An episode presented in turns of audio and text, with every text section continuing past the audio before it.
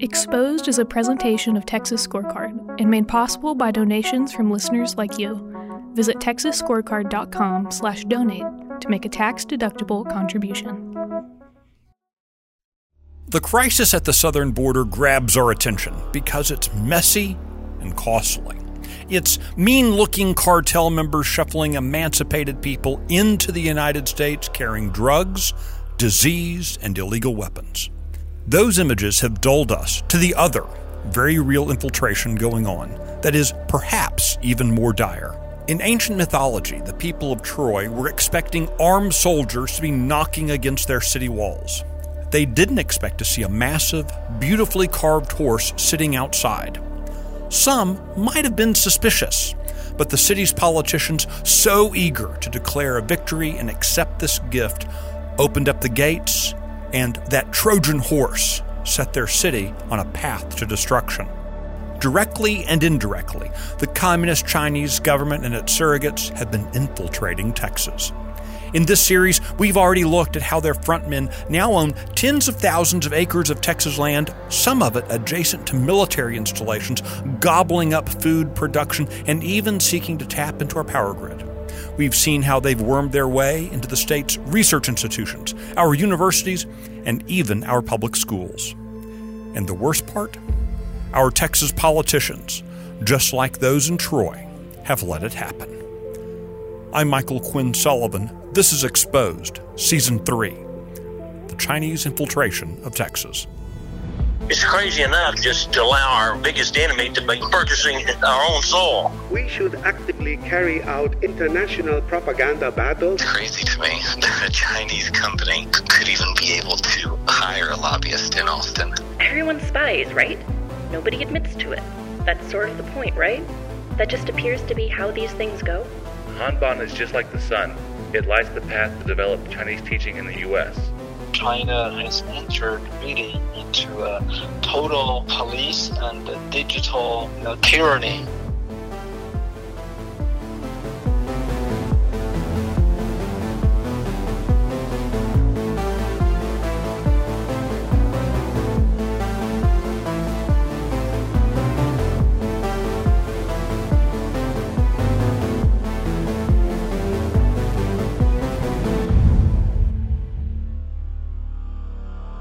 This season of Exposed brings together research conducted by the Texas Scorecard team over many months. Frankly, each episode is just scratching the surface of China's infiltration into Texas. If you'd like to learn more, see the original documents, and do your own follow-up research, visit texasscorecard.com/china. An untold number of Chinese refugees in the United States have fled the persecution and tyranny of China's totalitarian communist government. There's men like Bob Fu, who heads China Aid, in an effort to, in his words, we work with the persecuted brothers and sisters by exposing the abuses of the persecution of Christians and others in China. You'll hear more from Mr. Fu in a coming episode. But this episode is focused on the politicians who have been opening the door for the communist Chinese infiltration of Texas using their connections and the bully pulpit of their public offices, Republicans and Democrats, presidents and mayors, there's been a bipartisan, all of government push to welcome the Communist Chinese Party into the United States. The most egregious example is incumbent State Representative Gene Wu, a Democrat first elected to his House district in 2012. Born in China, Wu is best known for two things. One, his outrageous social media posts giving adulating support to the communist oppressors in China. The other thing he's known for is being the spouse of Miya Shay, a reporter for ABC 13 in Houston, who was also born in China. Shay's work on TV is notable not only for her extreme liberal bias, but her puff pieces on the Chinese government. We'll talk about her more in a moment. In advance of this series, Gene Wu was repeatedly given opportunities to explain his statements, positions, and close connections with China. He refused. That's okay, because he's said plenty. In this episode, a voice actor will be used to read Gene Wu's social media posts. Mr. Wu, though, isn't the only Texas political insider using connections to help the communists in China advance their goals.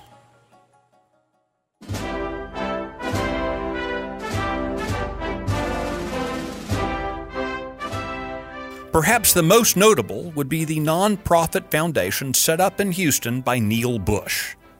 He set up this foundation with the blessing of his father, the late former President George H.W. Bush.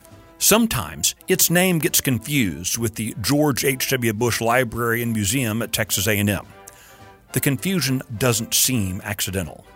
You might remember our second episode in the series focused on the CCP's infiltration of universities and public schools. Texas A&M played a big part in welcoming Chinese money and propaganda into higher education and into our state's K-12 public school systems through the Confucius Institutes pushed by the Communist Party in China. But for this episode, we're discussing the George H.W. Bush Foundation for U.S. China Relations in Houston.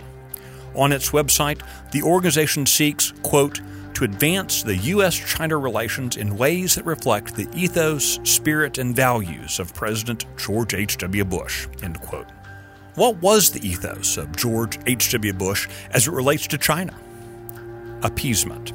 Following the Tiananmen Square massacre in 1989, it was George H.W. Bush who urged the world not to impose sanctions for the horror.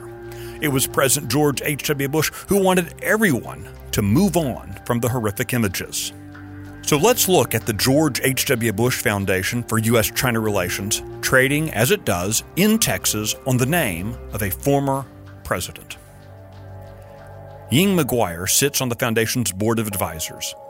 She also was part of the shadowy U.S. China Innovation Alliance, also known as the UCIA, which has been widely recognized as a conduit for CCP infiltration into American and Texan commerce and government.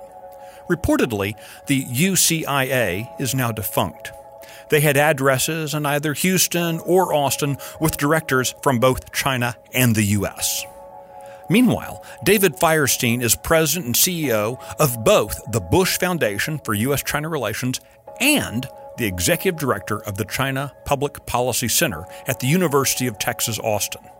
Interestingly, the work of the China Public Policy Center is nestled under the LBJ School of Public Affairs. That would be LBJ, the late former U.S. President Lyndon Baines Johnson. As we have seen, disturbingly close affiliations with the CCP bridges the gap between Republicans and Democrats, Aggies and Longhorns. Let's go back to the board of the Bush Foundation for U.S. China Relations, where we meet Florence Fang. According to her bio, she serves as an honorary trustee at Peking University and an honorary professor at Wuhan University. Both Wuhan University and Peking University are tightly affiliated with the People's Liberation Army of China, with the institutions doing high level military research. Wuhan University, in particular, is suspected of carrying out cyber attacks on behalf of the Chinese military. The board chairman for the Bush Foundation for U.S. China Relations is Neil Bush, the late president's son, who has extensive business interests in and around China. His website biography leads with his more than 140 trips to China over the years. Just as George H.W. Bush, back in 1989, called on Western leaders to dampen down their anger and rhetoric over the Tiananmen Square massacre and extend the hand of friendship to the tyrannical government, so too does the Bush China Foundation push for Americans to ignore the CCP's stated goals and tyrannical practices. Their focus is on what the well heeled and connected can get out of a friendly relationship with the CCP. In that sense, the George H.W. Bush Foundation for U.S. China Relations is performing as advertised.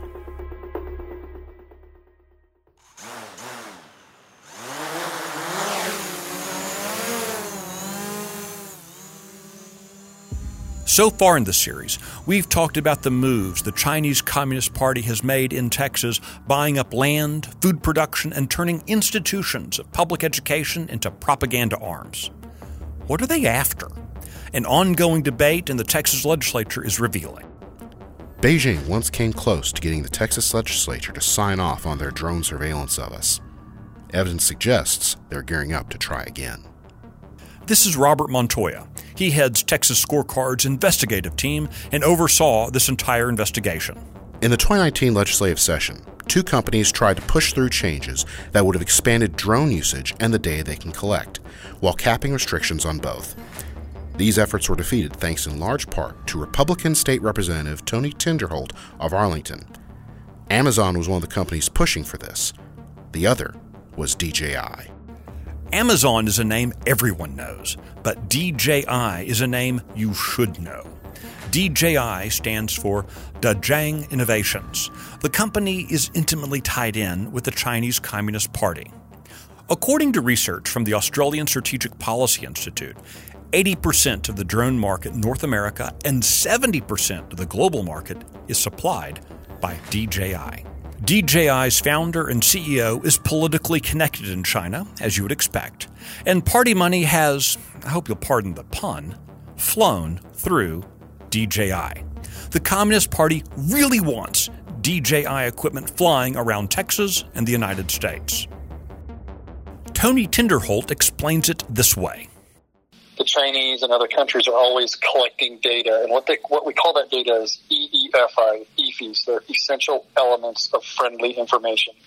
It's things they can collect through the newspaper. They can collect it from the news. They can collect it by talking to military members. They can collect it by using drones. Drones, he said. DJI was asked in an interview, "Do you ever give the data from these drones to the Chinese government? Meaning, do you give any of the video footage that's uploaded to the cloud? Do you give paths that are used? And the answer is yes. Back in 2017, the U.S. Army banned all DJI drone usage, and in 2018, the DoD banned the buying and use of any commercial off the shelf drones because of the communist Chinese espionage threat. In 2020, DJI was placed on the U.S. Department of Commerce's list of enemy companies. But remember, they have 80% of the U.S. marketplace. In April 2020, DJI was donating drones to police and fire departments in 22 states, including Texas. This has Representative Tinderholt very concerned as a lawmaker and as a military veteran. We need to make sure law enforcement, National Guard, Air Guard, firefighters, anyone that's working for the government is not buying, paying for, and using these. A 2019 fight in the Texas legislature is illustrative. Remember, this came after the U.S. Army and Department of Defense identified DJI as a bad actor. DJI hired a team of Democrat and Republican lobbyists. Notably, they hired Adam Goldman. Notable because his brother is State Representative Craig Goldman, a Fort Worth Republican.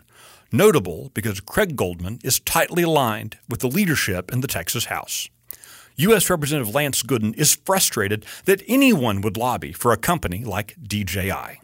It's crazy to me that a Chinese company so closely aligned with the Communist Party could even be able to hire a lobbyist in Austin.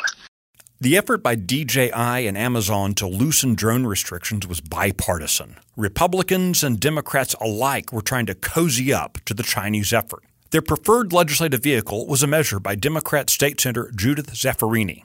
The measure died in the Senate. A House bill by then State Representative and now State Senator Drew Springer, a Republican from Muenster, was known as the mother of all drone bills. It gave Amazon and DJI everything they wanted and more. It was this measure that Tinderholt killed in the House, only to see it brought back as an amendment on the House floor to different legislation. It was close, but DJI and Amazon were defeated.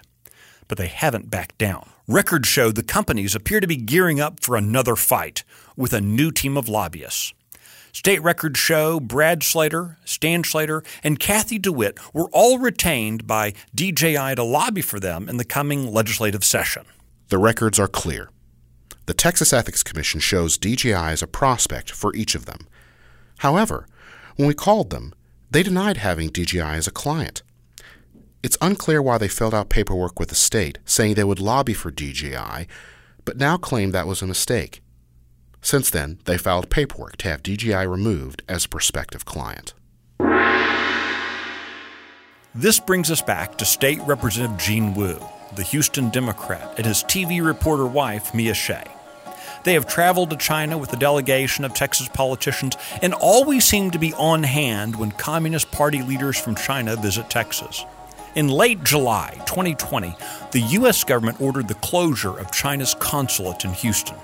The Department of State found the Houston Chinese consulate had engaged in activities such as visa fraud and research theft. The government also believed the facility was a front for CCP espionage efforts against the United States. In the hours after it was ordered closed, consulate officials were seen burning documents and other incriminating evidence. Upon learning that China's consulate was being ordered to close, State Representative Wu was outraged at the United States. He was outraged that a base of espionage and criminal activity was being shut down. Again, Mr. Wu was given the opportunity to be interviewed and he declined. Here's what he posted to social media. This is madness. Congress was not even informed. Rational nations don't act like this. This is Trump trying to start an actual war and distract from his poor COVID 19 performance and sinking political numbers. Wu wasn't mad that China was caught spying on the U.S. He was mad that a U.S. president was doing something about it. This is where Miya Shay enters the picture. Of all the journalists in Houston, she was given exclusive access to the consulate's head diplomat, the head spy, who was being ordered out of the consulate building. Her interview was a softball full of criticisms of the United States. On the trip, and so that's it. You didn't give them false documents. You didn't carry any false documents. Oh, no, no. That, so that's again. When people criticized her reporting, Shay took to social media. She wrote on Twitter Everyone spies, right? Nobody admits to it. That's sort of the point, right? That just appears to be how these things go. It's one thing to be proud of your national heritage, and certainly Chinese Americans have a lot to be proud of from their cultural history. Yet Wu and Shay are ardent defenders not of the Chinese culture, but of the Chinese Communist Party. Any criticism of the CCP, they respond personally, deflecting any and all questions as a matter of racism. They seem to have a lot to hide when it comes to the Chinese infiltration of Texas. China's engagement in land, food, education, politics, it all points in two equally disturbing directions. The first threat, as identified in this episode by State Representative Tony Tinderholt, is the angle of national security. The Communist Chinese Party's front groups and cutouts are buying up land near military installations, food production, and digging into the state's fascination with unreliable energy sources built in China the national security threat is tied to a second threat, perhaps a more pernicious threat a threat to our economic security. Mr. Tinderholt also talked to us about the Chinese government dumping government grade drones into the U.S. market at cut rate prices. When Gene Wu was confronted with the CCP conducting espionage from a Houston consulate, he responded by touting the number of businesses Communist China operates in Texas. Surely, Armed as we are with knowledge of history, we wouldn't accept the gift of a gilded wooden horse from our enemies, right? Unless maybe it was reading the Wall Street Journal and promised us cheap things and never ending riches? Maybe. If you'd like to go deeper on this topic, see the original documents, and do your own follow-up research, visit texasscorecard.com slash China. This series is based on the original Texas Scorecard reporting of Robert Montoya, Kristen Stanchu, Daryl Frost, Emily Wilkerson, and Jesse Connor. I'm your host, Michael Quinn Sullivan. The Exposed podcast is a production of Texas Scorecard. Texas Scorecard is the leading news outlet for Texas politics. Go to texasscorecard.com today. This episode was written and hosted by Michael Quinn Sullivan, with audio production and direction by Drew Cook.